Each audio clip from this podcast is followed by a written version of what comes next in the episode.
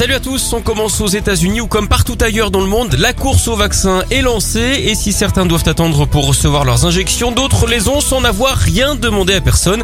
Dans l'Oregon, des professionnels de santé se sont retrouvés bloqués dans une tempête de neige et comme ils avaient des doses périssables dans le coffre qu'ils ne voulaient pas gaspiller, qu'ils ne savaient pas combien de temps ils allaient être bloqués sur place, ils ont proposé aux automobilistes de recevoir leur injection. On peut les appeler les magiciens doses. Même chose à Seattle où un frigo défectueux menaçait 1600 vaccins un appel d'urgence a été lancé aux habitants qui le voulaient pour venir se faire vacciner en urgence. Des dizaines de personnes en pyjama et en peignoir ont fait la queue en pleine nuit devant les centres médicaux.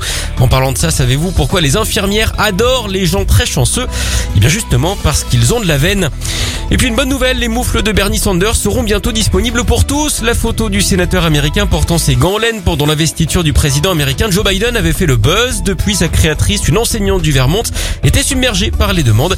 Elle indiquait hier avoir trouvé un fournisseur pour les fabriquer à grande échelle. Une partie des bénéfices sera reversée à des œuvres de charité. C'est ce qui s'appelle avoir un gant cœur.